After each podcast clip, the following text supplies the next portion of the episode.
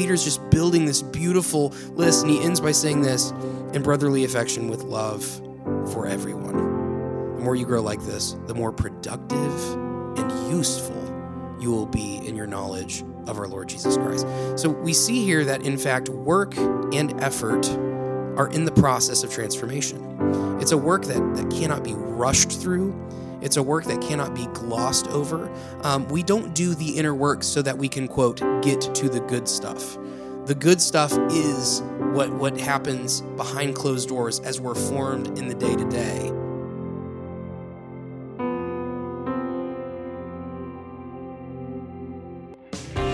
Hello, and welcome to the first ever episode of the Spiritual Formation Podcast, where we have conversations that lead to transformation. I'm your host, Nathan Williams. I'm calling today's episode Episode Zero. And the reason for that is before we really begin to explore the content this podcast is going to cover, I believe that it's important to ask a few initial exploratory questions. So, for starters, why a new podcast? Why spiritual formation?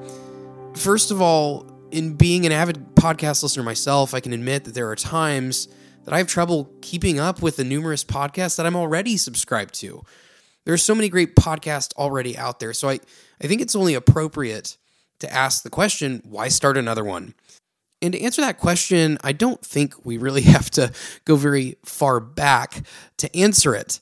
Um, in serving as a lead pastor during the global pandemic, I saw firsthand just how shallow some of the discipleship um, really has been in our Western churches. The examples are many and they're far reaching. All in all, I think the pandemic revealed what was really there all along in the lives of so many Christ followers, which is a lack of deep inner spiritual formation. And spiritual formation at its core is about who we are, it's about who we are becoming as people. Therefore, the conversations that we're going to be having on this podcast will naturally be more focused on ontology than praxis. To say it another way, what I what I really am trying to get out here is that we're going to be more concerned with who God is shaping you to become than necessarily what God has quote called you to do. And the rationale for that in my heart and in my mind is that I firmly believe it's only after we have participated in the deep, transformative, and inner work that God desires for us that we're even going to be prepared to do the work that God has called us to do and the work that is probably in your heart to do. That means that for me, I'm entering into these conversations with an assumption. And that assumption is that God's plans for you are secondary to his purposes for you. By purposes, I'm referring to who you will become as a person. And by plans, I'm referring to what it is that you're going to accomplish in your life. And it's not that the things that God has called us to do are not important. It's it's simply that there is always a, a, hierarchy in these things, and that before God wants us to go out and and do the work, He wants us to do the inner work of building a deep foundation. I love the the imagery that Pete Scazzero uses when he talks about this. There's there's this image of a skyscraper and how if you're building a skyscraper, you have to go deep into the earth before you can build the foundation tall enough to have a structure that's going to last. And many people over the centuries have built skyscrapers and they get about halfway through the project and then they realize that the structure is leaning.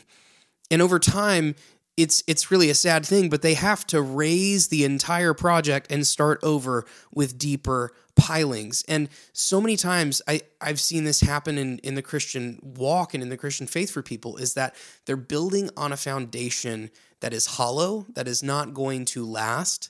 And ultimately, for each and every one of us, we want to be people that say, hey, before we start doing the work, before we start trying to build the things um, externally, that we believe are so important. First, we want to do the inner work of becoming people who are deeply formed into the image of Christ. And, we see this distinction, it's eliminated all throughout Scripture, but especially in passages like 2 Peter 1, verses 1 through 8, um, which emphasizes the inner work of transformation that we're called to do. Uh, just read a couple verses here. Verse 3 says, By his divine power, God's given us everything we need for living a godly life. We've received all this by coming to know him, the one who's called us to himself by means of his marvelous glory and excellence. And because of this glory and excellence, he's given us great and precious promises. These are the promises that enable you to share in his divine nature and escape the world's corruption. In view of all this, make every effort to respond to God's promises. Supplement your faith with a generous provision of moral excellence, moral excellence with knowledge, and knowledge with self control, self control with patient endurance, and patient endurance with godliness, and godliness with brother, uh, brotherly affection. It just goes on and on. Peter's just building this beautiful list, and he ends by saying this and brotherly affection with love for everyone. The more you grow like this, the more productive and useful you will be in your knowledge of our Lord Jesus Christ. So we see here that, in fact, work and effort are in the process of transformation. It's a work that, that cannot be rushed through. It's a work that cannot be glossed over. Um, we don't do the inner work so that we can, quote, get to the good stuff. The good stuff is what, what happens behind closed doors as we're formed in the day to day. And we have to balance that reality with other passages like Ephesians 2:10, which says for we are God's masterpiece. He's created us anew in Christ Jesus. Get this, so we can do the good things he's planned for us long ago. So, Paul reveals here that Christians are called to be and do in Christ. So, again, there's an assumption here. The assumption for, for me and of this podcast is simply that we cannot put the cart before the horse. The assumption is that God wants to create us anew in Christ so we can do the good things he planned for us in that order. The second important reason for this project comes from a personal belief and conviction that I hold, and that is this formation and relationality are inseparable. What I mean is that spiritual formation cannot be removed from the context of relationality and community. And that is why I see this podcast as such an important place where you are going to hear from a lot of unique voices across the ecclesial spectrum multiple church backgrounds, multiple um, denominations. And the reason for that is very intentional. These varying voices are going to be brought together for collaboration, exploration, and how we can be more effective in becoming like Jesus together. There is nuance in the Christian faith, and we can learn from the experiences that we've had across varying backgrounds. You'll hear from prominent leaders, authors, pastors, and academics who are paving the way towards a church that is more deeply formed and whole. And while there are many other podcasts out there that talk about the realities of spiritual formation, this podcast is unique in the fact that it will be consulting a variety of voices, perspectives, church backgrounds, and related topics, all within the scope of spiritual formation. And by embracing you know this diverse um, scope of influence in the context of community, for the sake of being transformed, I really do believe that this this podcast is going to be a great resource, um, something very valuable for you in your spiritual journey as you follow Jesus. So again, what, coming back to this question, why a new podcast and why spiritual formation? Well, because God wants you to be deeply formed in and through community. He wants you to be deeply formed for the purpose of greater intimacy greater virtue, character. So, our being and greater impact in your calling, the doing. And the final piece that I'd like to cover in this very short introductory episode is, is just a little bit of information about me.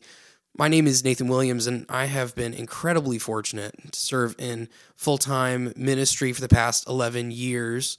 I received my theological training from Global University in Springfield, Missouri, and I am licensed and ordained within the Foursquare denomination. This places me within the Pentecostal charismatic tradition, and while I am faithfully committed to that tradition, I also recognize that I have been deeply formed by voices outside of that tradition. I've also been blessed to serve in numerous pastoral offices over the years. I've served as children's pastor, youth pastor, worship pastor, um, associate pastor, and even up until very recently, as a lead pastor for the last three and a half years. In my current assignment and role, I now serve as the executive pastor of New Life Church in Frederick, Maryland. And because I've had the privilege and this opportunity to see ministry, to see discipleship, spiritual formation, and so on take place in a variety of unique contexts, it's only deepened my personal conviction that spiritual formation is the greatest investment that the local church can make for her future and the impact that she will have in a rapidly secularizing culture. We are in the post Christian era, and as we begin to embrace the depth that is going to be required within each one of us to navigate these next decades, I see no greater investment than in our personal relationship and maturity in Jesus Christ. You know, if we want to become the bride of Christ, that is quote without spot or wrinkle or any blemish, Ephesians 5:27, then we must not only reach the world with the gospel, but allow that gospel to transform each of us into new people through the renewing of our minds. Romans 12, 2. So as we begin to have conversation in the weeks ahead, may each of us be reminded that God's greatest work for you is who you are becoming over what it is that you're doing. And please hear me, this does not mean that we ought to just cut ourselves off from the rest of the world and spend all of our energy and all of our efforts focusing on ourselves. No, it's it's in fact quite the opposite. It is actually the most loving thing that we can do for others. To take a minute to slow down our lives, to stop living at the pace of the culture and instead live in pace with the Spirit. Take hold of what He is actually prompting us to do so that we can better serve as the conduit of love, the conduit of grace, the conduit through which God can do and build His kingdom work. Thank you for listening to the Spiritual Formation Podcast, the podcast where we have conversations that lead to transformation. For more information, please visit our website at rss.com slash podcast slash SFP. Thank you so much.